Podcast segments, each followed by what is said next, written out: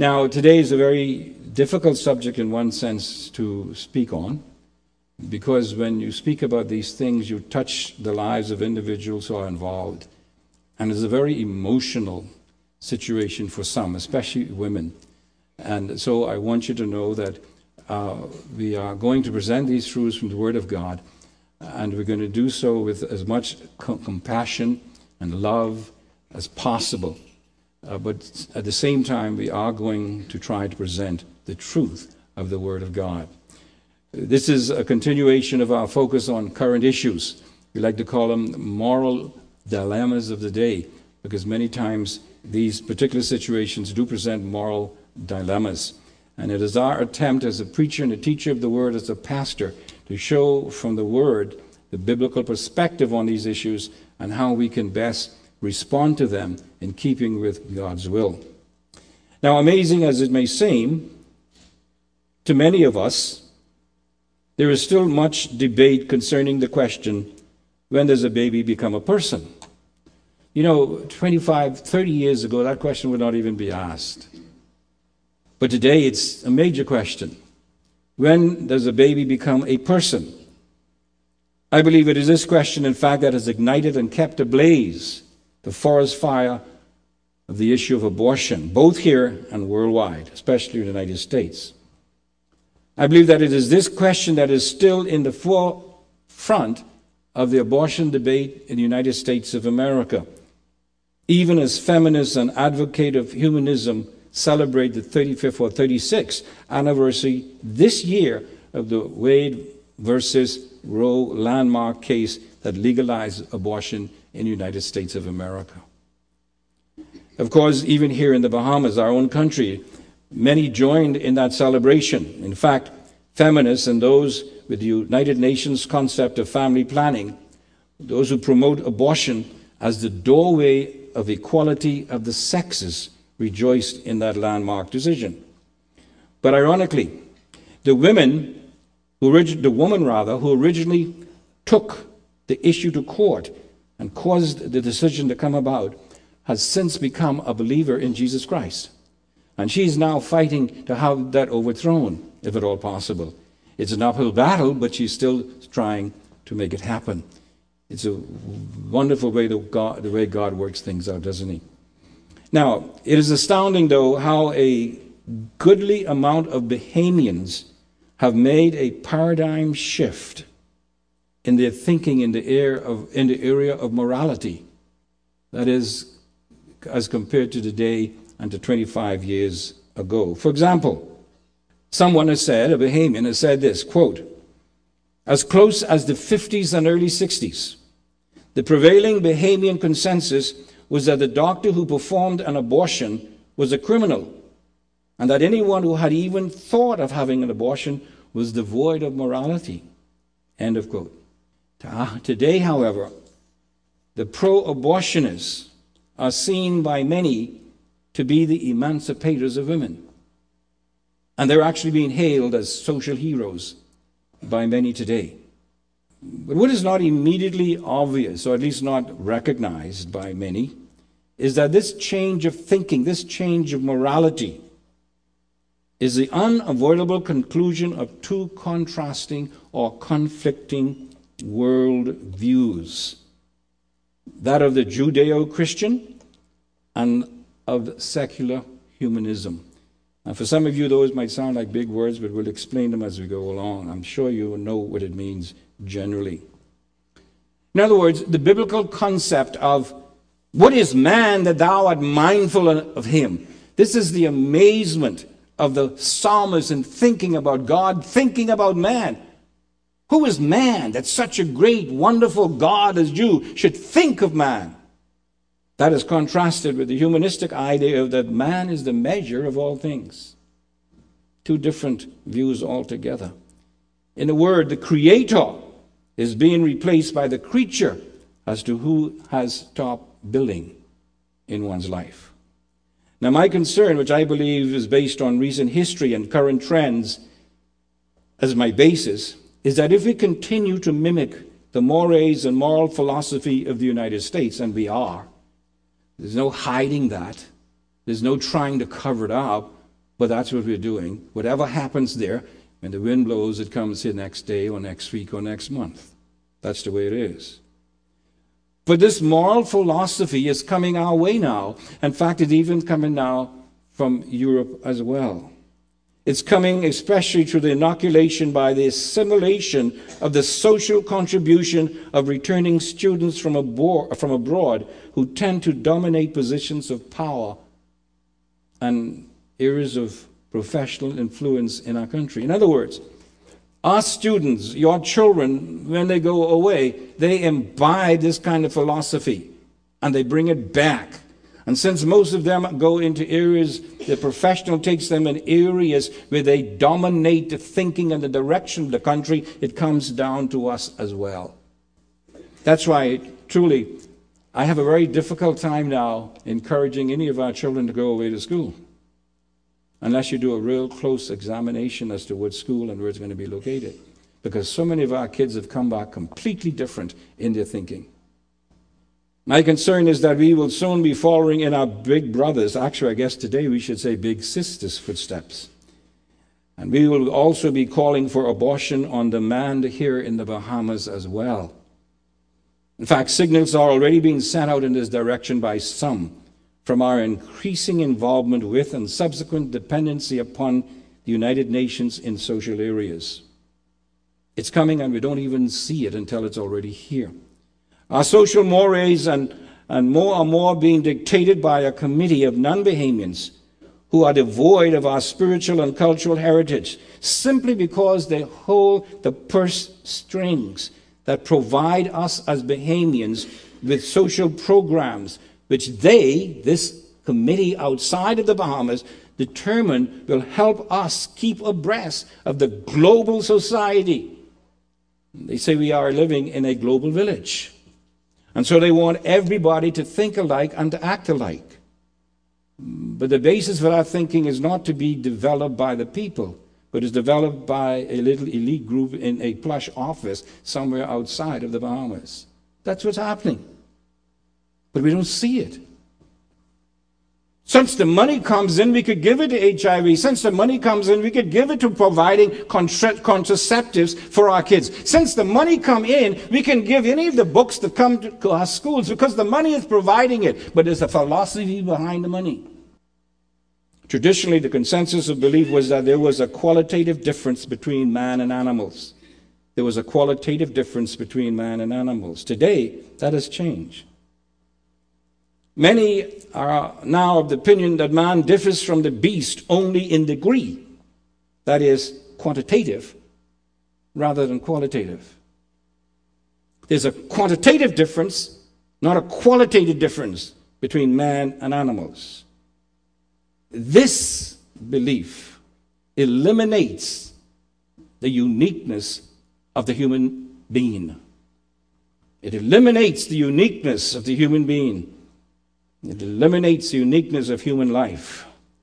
Now, the direct result of this thinking is that not only does the, the definition of man becomes relative, but so do the standards for assigning value to human beings.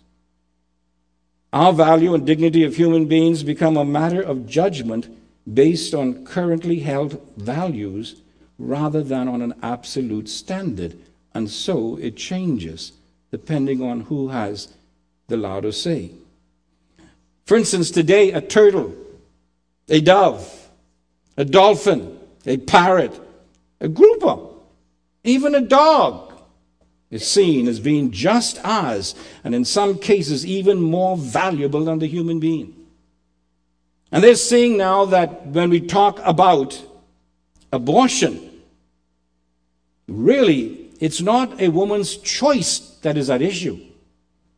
What is really at issue, what is the central issue in the abortion debate is how unique, if at all, is a human being?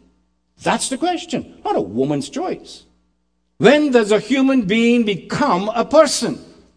Now, most of you sitting here, boy, what a foolish question to answer. I know that. Do you? Because usually you base your idea, your concept of when a human being, when a baby becomes a human being on your, your Judeo Christian beliefs. But you see, that is what is being challenged today. A contemporary perspective of when a life or, or when a baby becomes a human being is that the fetus is not fully human, but a potential or developing human. It does not have a distinct, independent individuality. Therefore, it is not a person. That's a quote by a scientist. Let me read it for you again. Quote The fetus is not fully human, but a potential or developing human, quantitative. It does not have a distinct, independent individuality, not a person. Therefore, it is not a person which is characterized by individuality. Now, the resulting position here is that, I quote again, no one knows exactly when the fetus becomes human. Whether the fetus is or is not a human being is a matter of definition, not fact. And we can define it any way we wish. End of quote. That was given by G. Hardin in the Journal of Marriage and Family. That's the kind of thinking that your children are introduced to in the universities of the United States of America.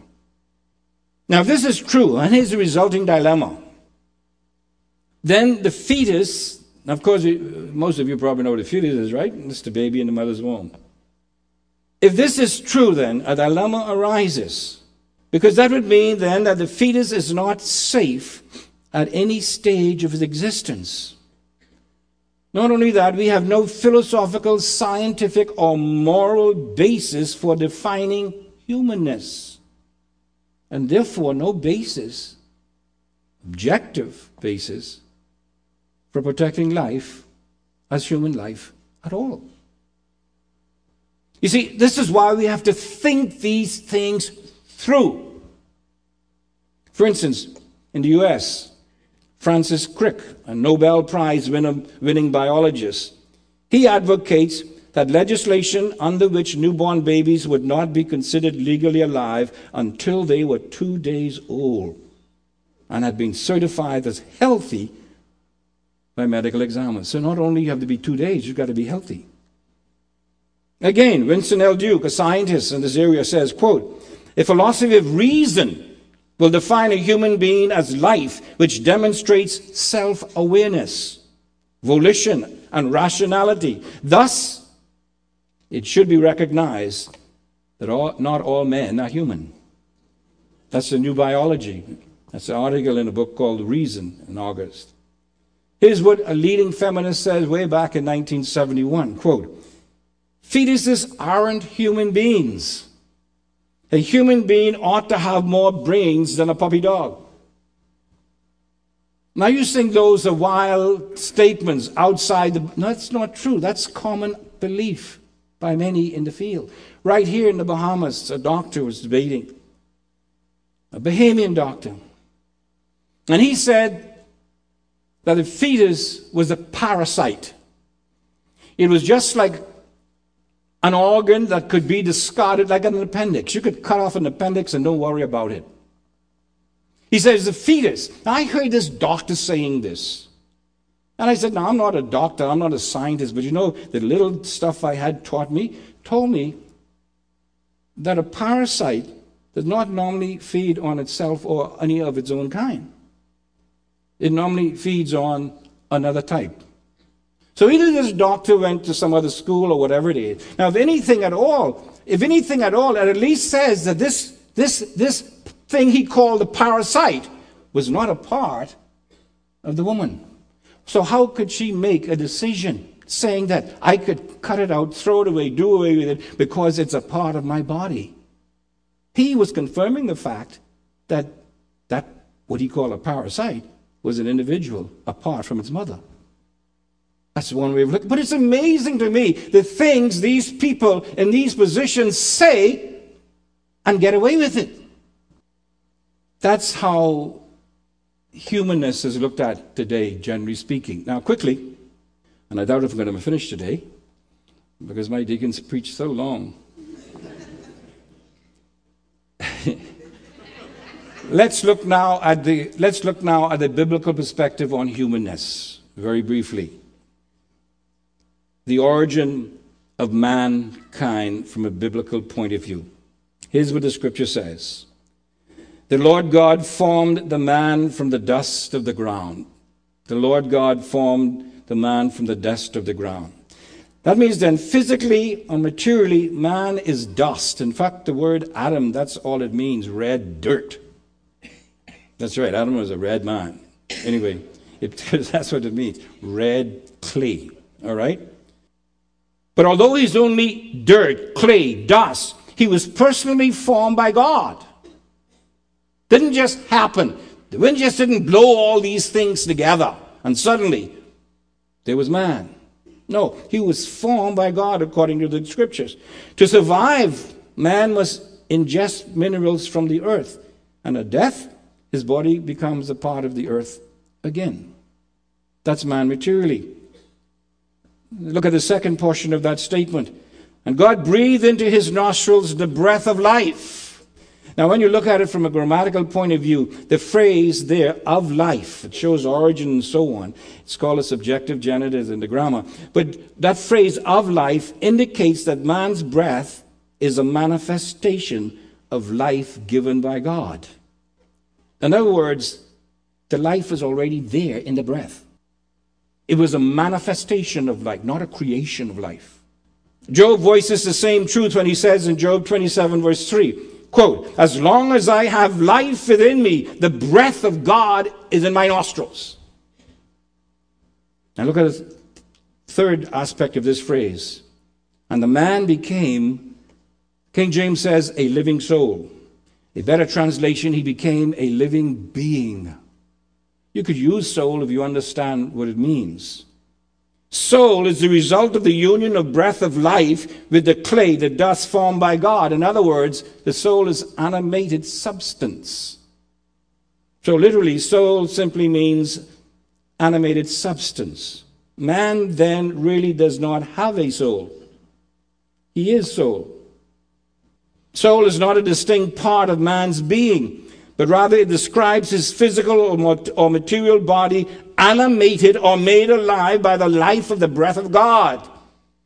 The Bible, therefore, used the fetus as a human entity. He sees the fetus as a complete human being. Life then is seen as a continuum of conception from conception to death. He goes on. Same life from conception to death. Same life, no degrees. No gradual increase in quality. The life that begins at conception, according to the Bible, is the same life that exists as death. There's no degrading. We're going to look at that when we talk about euthanasia. Because you see, the same way it's so easy for these people who think this can get rid of a baby, they can also do it to get rid of an old person who is not contributing to society. In fact, one of these same scientists says that everybody over 85 should be killed. And the reason why they're not contributing to society, they're only draining society. So man is seen as a commodity. Life is seen only as something of quantitative worth, not of qualitative. But now, having said all of that, the same thing is said of animals. The same thing is said of animals. For instance, listen to what God says in Genesis 6, verse 17. I am going to bring flood waters on the earth to destroy all life under the heavens. Every creature, notice, that has the breath of life in it, everything on earth will perish. Listen again to, to Psalm 104, verse 25. There is the sea, vast and spacious, teeming with creatures beyond number, living things, both large and small. When you send your spirit, they are created, and you renew the face of the earth. Same thing is said about animals that I've just told you said about man. So, what is the difference then? If there is one between man and animals, what makes him unique? What makes humanness unique? I believe it is because man, as a human being, Homo sapien, is unique because he is made in the image of God. Listen to the word of God again, and listen to the word of God. Genesis 1. Then God said, Let us make man in our image, in our likeness, and let them rule over the fish of the sea, and the birds of the air, over the livestock, over all the earth, and over all the creatures that move along the ground. So, God created man in his own image. And the image of God, in the image of God, he created him, male and female, he created them. That's the difference. Animals are never said to be made in the image of God. They are created after their own kind but never is it stated that they are made in the image of God. That's the uniqueness. That's the distinction, the distinctiveness between animals and man. Man is created in the image of God. Sounds great, doesn't it? What does it mean?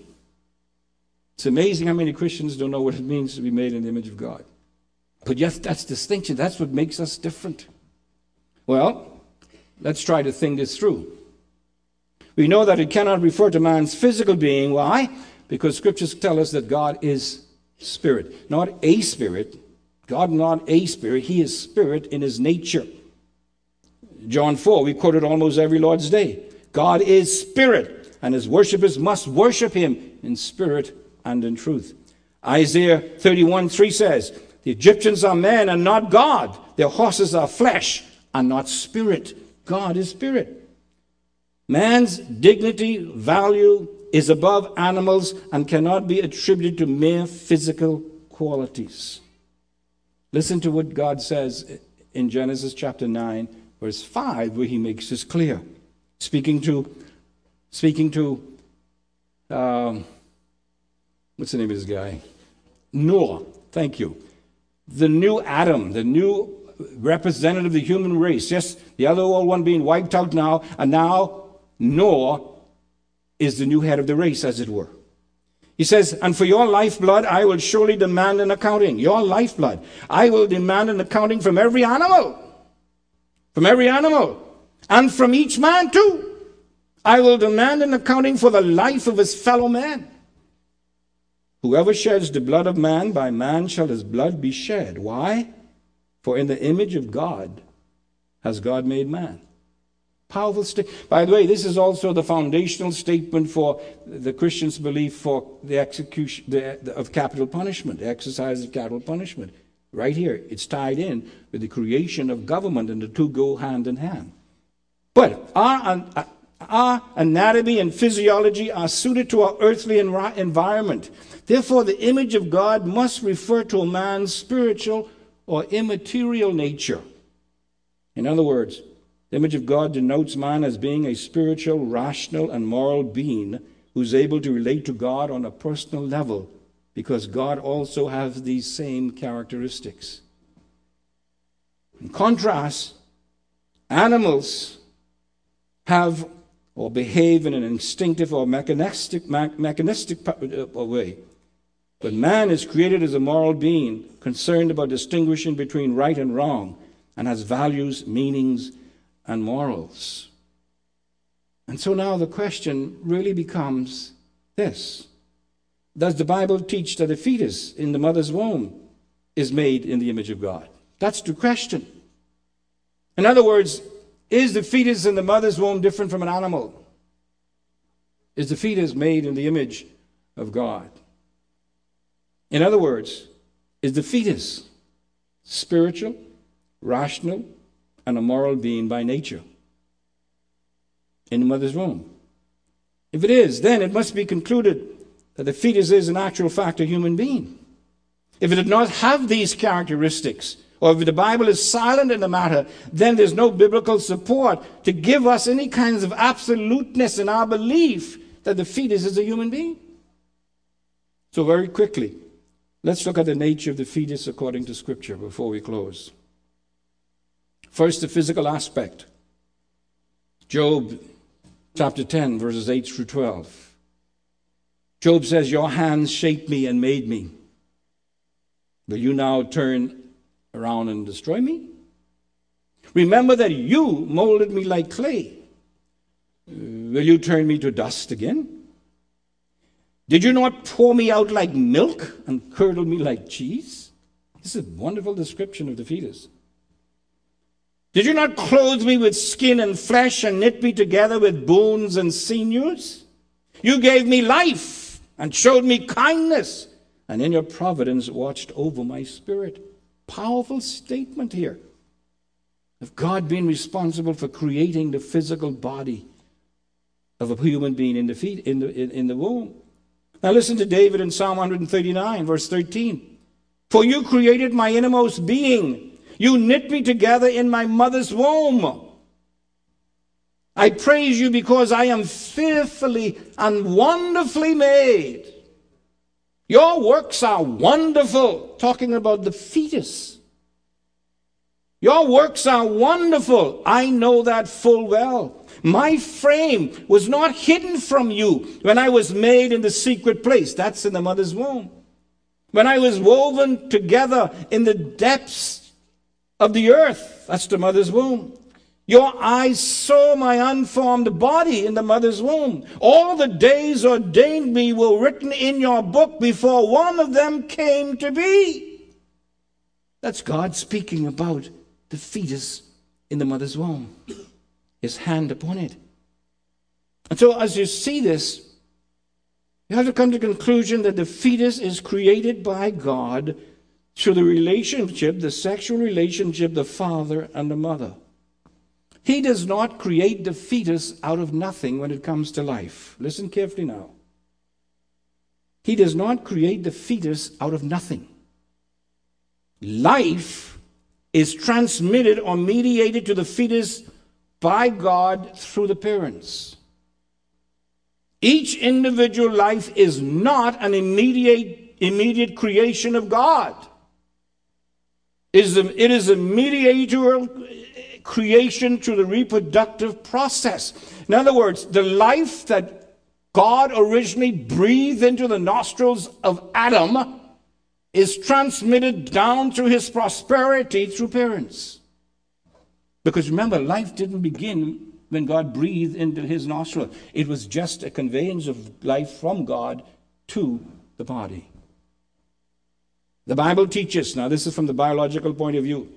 See, I want you to try to understand who you are and why this, this abortion thing is so important for the Christian to understand their worth and the worth of the baby in the mother's womb. See, the Bible teaches that the human race is a biological unity, sharing one source of life. Listen to Paul in Acts chapter 17. From one man, he made every nation of men that they should inhabit the whole earth. And he determined the time set for them and the exact places where they should live. Notice, from one man, he's speaking about the source of life. Now, this would not be true if each life was a distinct, out of nothing creation by God. That couldn't be true. There was no connection. This means that man's breath, which is associated with life at the creation of the first man, is a manifestation or evidence of life. It is not the beginning of life. Even as leaves are the evidence of life in a tree during the spring and summer, as compared to winter when it seems to be dead, but the life is still there. It's only manifested later on. It's a manifestation of life, not the beginning of life. Now, based on these biblical facts, then, we can assuredly conclude that the fetus in the mother's womb consists of a physical body, personally fashioned by God, and it has biological life derived from God through his, or the, the fetus's parents, which is passed on through them and is present at the time of conception. You say, what's so important about that? We were talking, we have the talk now about the, about the moral nature of man. What is the fetus morally speaking? The image of God in human beings. How did that come down? Morally speaking. Now, in this context, the Bible teaches that human's sinful nature is transmitted through one's parents. That's where the connection comes. That's what it, if that wasn't true, and each creation Each fetus was a new creation. Then God would have to com- God would have, have to d- determine that every time a person is born, you are connected to Adam's sin by my judicial decree, and not by any DNA. We would say today. You understand what I'm saying? Uh, do you? Or are you lost?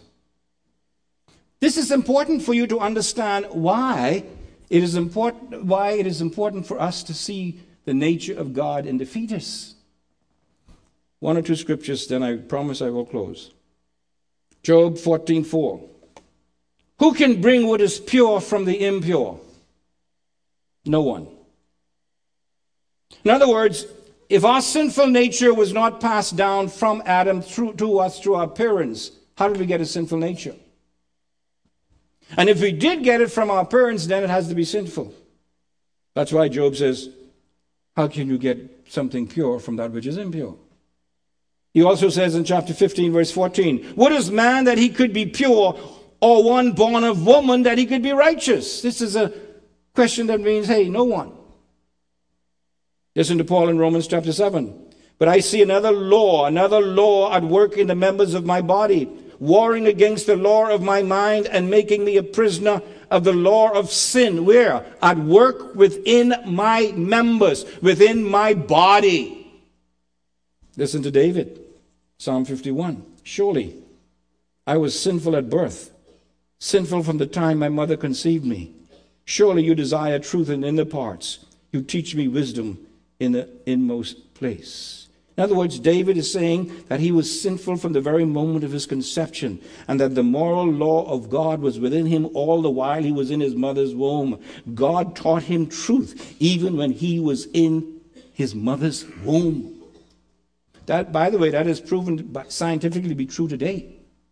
That babies learn things in their mother's womb. I read a startling one of this the other day of something happened in Canada. The mother and the father heard their daughter singing something in the room. She was three or four years old. Well, not singing, but saying something. She said, breathe in, breathe out, breathe in, breathe out. And they're going the same thing. Where in the world did you get that? The mother said the only place she ever heard that is when she was taking Lamaze classes when she was pregnant. And the baby was repeating it. He learned it, still in the womb. So then we come to this close, we come to this conclusion then. God's image in man was passed on by Adam and on the basis of inherited sin, passed on from Adam through one's immediate parents. And the fetus is a spiritual, morally sinful human being at the time of conception.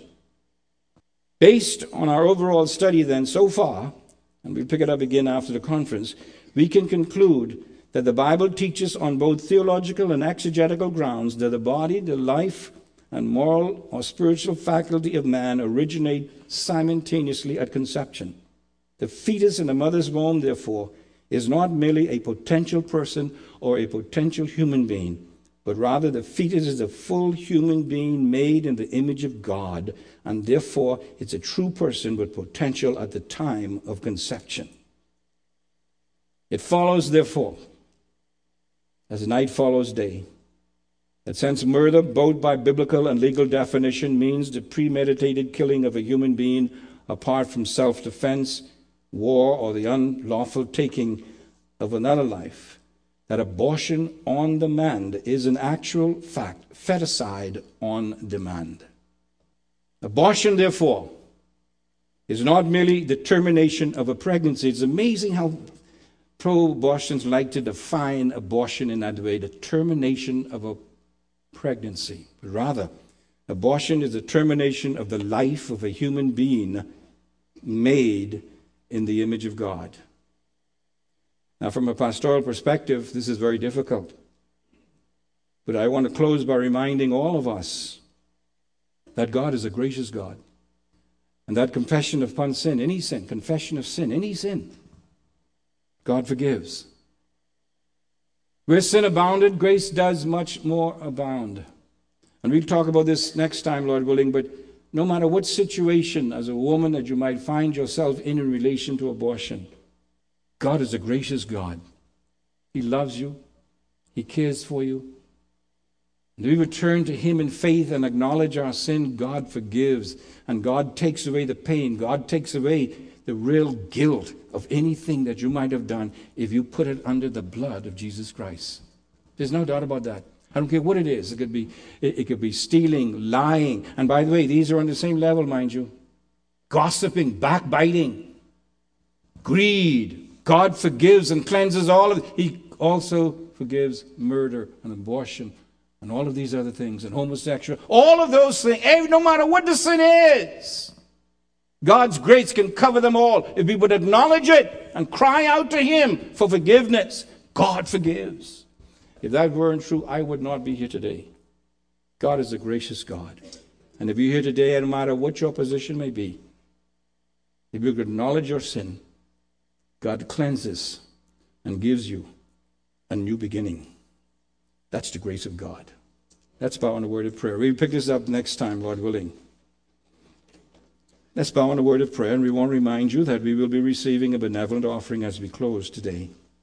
But if God has spoken to your heart in any way through the word, then relate that to Him. If there's any confession you need to make, or if there's any commitment you need to make, make that to Him, not to me, not to anyone else, but to Him. And as I say to all of you who have any kind of a intimate relationship with abortion, Oh, please take it to God.